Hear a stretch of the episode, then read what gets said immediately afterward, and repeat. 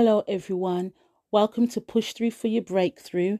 I'm Sharon Francis and it's great to have you back for the second part of Push.Jump.Fly. I'd like to take a minute to thank everybody who sent amazing messages and gave some amazing feedback for my first podcast last week, which can still be, you can still listen to that, it's still here on my page. And I do also post a written version of these podcasts on my blog page, which is shayyama.wordpress.com. I will try and post a link on here as well to that. So if you fancied going in and reading and recapping and reading that instead of listening, it gives you a bit of a choice really.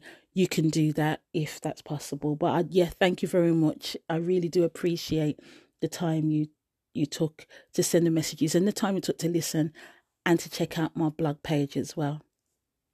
Okay, so last week I spoke about what push meant for me, and now I want to speak about what jump means for me. So get cozy, snuggle up, chill out, and let's jump in. I was speaking to a friend a few weeks ago, and I told her that I felt like I was on the verge of something. I wasn't sure what it was, but I felt excited about it, and my friend said, "Jump." My first response was, "Jump where?"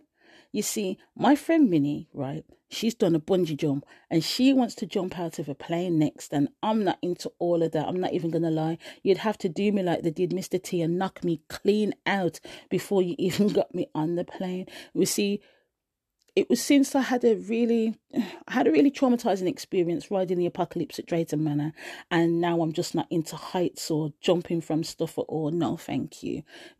So yeah, I had to question it. I was like, jump where? But as I thought about this crazy activity, I realized that Minnie faced her fears. She pushed her mind into a zone where her fear wasn't going to stop her from jumping and living her dreams. You see, jumping wasn't something I really did at all. I was an overthinking introvert with anxiety and trust issues. And my overthinking became procrastination, and that led to frustration, and that led to depression because I wasn't being who I was created to be. Jumping out of my comfort zone was really, really scary. I would like to cover 4 points that came to me as I thought about all of this. And the first one was overthinking. See, I was thinking about what ways am I so scared? And the first point that came up was overthinking. You see, overthinking stopped me from doing so much. I used to flip things upside down, sideways, back to front and inside out before I made a decision about anything.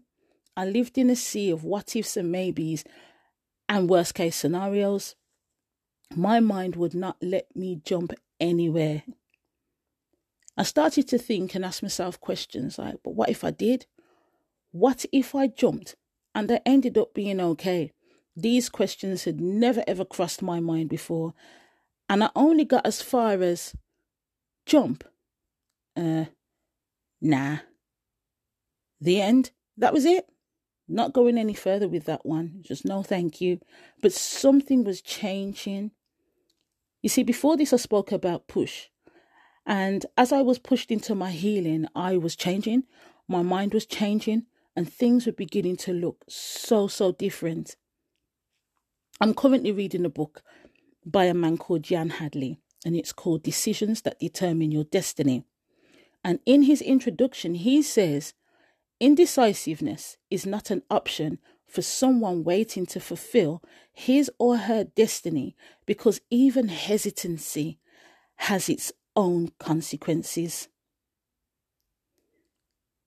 To hesitate has its own consequences. That is so true, because my hesitation became procrastination and I talked myself out of jumping. I scared myself. And that brings me to my next point, which was, why was I scared? What made me scared to jump? Why didn't I want to jump? Fear? Fear stopped me from jumping. But what was I scared of? Whether it was an irrational fear or whether it was or not, I was scared. The funny thing is, I wasn't even really scared of the journey. I was scared of what was at the end. Was it failure? One of my biggest fears was failing, being a letdown, messing up and having to start all over again. I didn't even realise that I was already failing. I was failing to try and I was failing to move forwards. And by sitting in my comfort zone, I was limiting myself, but I was also limiting God. I don't know why I was so scared of jumping, because I jumped into the wrong relationships. They'd failed and I was doing okay. Bear with me here, please. You see, the fear in me came from my past experiences of jumping into the wrong things at the wrong times with the wrong people. I was comparing something positive that I had never done before with something negative that I had experienced a couple of times. But I was thinking that what if I jumped at the right time with the right people? I would see a completely different outcome. You see, as I was looking down and seeing all the possibilities, I was being held back by fear of my past. I had to cut that cord first, and then I could move forwards. I was listening to a podcast by Jay Shetty, I think that's his name, and he was speaking about ways to get comfortable doing the uncomfortable and growing through it. He speaks about the fear of being judged by others and the fear of others' opinions of us. And that can stop us from moving forwards. You see, the fear of the unknown, the fear of other people's perception of me.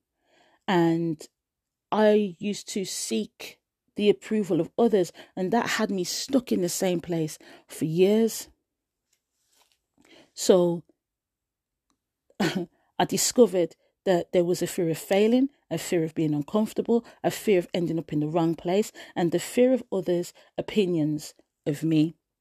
Something Pastor John Collier from Gateway Christian Centre said a while ago. He said that once we get to know who we are in Christ, we start becoming offended by what other people think about us. That's so true, because I believe that who we know we are holds more power than who others think we are. You see, my inability to jump came from taking on board other people's views of me, and I was believing that I could not be or do or accomplish the task set before me. So now I'm standing on the edge, on my tiptoes, looking and seeing all the possibilities, and I'm thinking more positively about all of these dreams, goals, and even thinking about my future in a more positive light as well. But then that brought me to point 3. How do I prepare myself to jump? Surround yourself with jumpers. Check your circle. I had to see who's around me. Am I around the right people? Am I around people who are speaking positively about jumping? Has anyone around me jumped? Is anybody ready to jump, or are they encouraging me to jump? You see, when you jump out of a plane, you may have people close to you who, even though they would never ever skydive, they'll be waiting for you, cheering for you on the ground. And this is where I've been for years. My feet have been firmly planted on the ground in my comfort zone. You have those who will even get into the plane, and jump with you. Figure out who you're surrounded by and try to surround yourself with those who have jumped before. What were their fears and how did they overcome them? Ask questions, listen to their stories. What are they jumping for? What was their driving force? And trust me, these people will get you so pumped, because some may have done this multiple times and they still get excited about it all. And that's exactly what you need. You see, when you jump out of a plane for the first time, you are on your own. You can have 2 instructors holding on to you. and you can deploy your own chute, or you can do a tandem jump and somebody else can pull the cord and release your parachute for you. Someone else sorts out your landing point, and somebody else sorts out all the equipment you need. You get trained before you even step onto the plane, and your trainer will know how to speak to you to calm your nerves. You see, they speak to you on the way up as you jump and all the way down. You can even go into one of those indoor wind tunnel things and you can learn how to position yourself when you jump, but eventually you will be ready. You see, my friend told me to jump, but she didn't let me go it alone. She told me what it felt like when she jumped herself. In all honesty, when she told me to jump, I did trust her. Just that one word went round and round in my mind for days, and the unknown suddenly became exciting for me. You see, I wasn't jumping without God, though. Not at all. You see, he was pulling the cord. He was my parachute and my guide, and he knew where I needed to land. He knew what it took to get to that destination, and all I had to do was hold on, remember my training, listen to his voice, trust him, and allow him to lead me. Whether it's seen as failure or success, you will learn some valuable things about those around you. And you'll also learn a whole lot about yourself as well. You see, this brought me to point 4. And that is, what are you passionate about? We all have something we love to do. And I believe that our passion can help guide us into our purpose. Our hobbies, our gifts, our talents, they're all placed within us for us to use them. You see, our love for that thing that gets us up in the morning and keeps us going, that one thing that brings us joy. Use this as a driving force and as a catalyst, a motivation for you to jump. Many jump out of a plane to raise money for a charity that has become quite personal to them. And although they would never, ever have done this before, that one thing or that one person that is close to their heart pushes them into making this jump. Their love overcame their fear. In 1 John 4 and verse 18, it says that there is no fear in love, but perfect love drives out fear. I had to learn to love myself. Not just the on the surface type of love, like loving my outer appearance, but I had to go to God and ask him what he loved about me. I wanted to see myself from a real perspective, and the person I had in my mind already was a distorted view of myself, made up of other people's opinions of me. And I couldn't trust this, so I went to my main source. Once I found that love, I began to love myself in this way. I was able to trust myself because I'd gone through my push season, and I wasn't about to jump back into the beginning of that season. Oh no. Once I'd figured out as best I could why I had made or why I hadn't made certain decisions for myself, be it insecurities, lack of self-esteem, low confidence, fear of not being accepted for myself, or just really deep trust issues. Once I worked through all of those, I knew then that when I jumped, there wasn't going to be any holes in my parachute. You see, if you have the right type of love for yourself, you know that you won't be jumping into anything that will be detrimental to your health or to your growth, or as I said before, you're going to ensure that you're not going to be jumping straight back to the beginning of your journey, because you're no longer who you were back then. You see, I now know that when I jump, I know that it's for the right reasons, because I took the time to do the training and to get to know the instructor as well.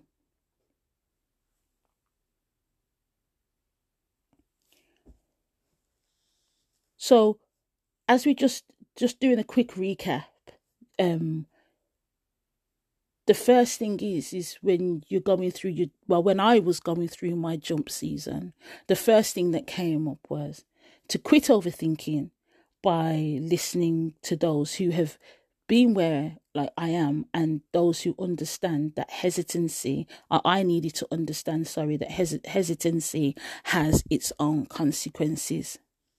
Number two, I had to figure out what was making me scared of jumping. Was it an irrational fear? And what was behind all of that?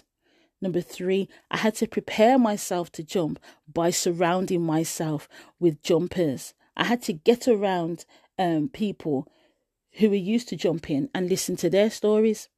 Number four, what was I passionate about? I had to use this as a driving force. You see, you will be so different when after you've jumped. You will become all you need to be. And all I know is that since I jumped, I'm who I'm supposed to be, and I'm where I need to be. Joyce Meyer says, "Do it afraid." I can tell you that starting this podcast was very, very scary for me. I had a blog page that I'd shut down for 2 years, but I wanted to get it back up and running again. And I came across podcasts, and I thought it would be great to do both so people could choose, as some prefer to listen and some prefer to read.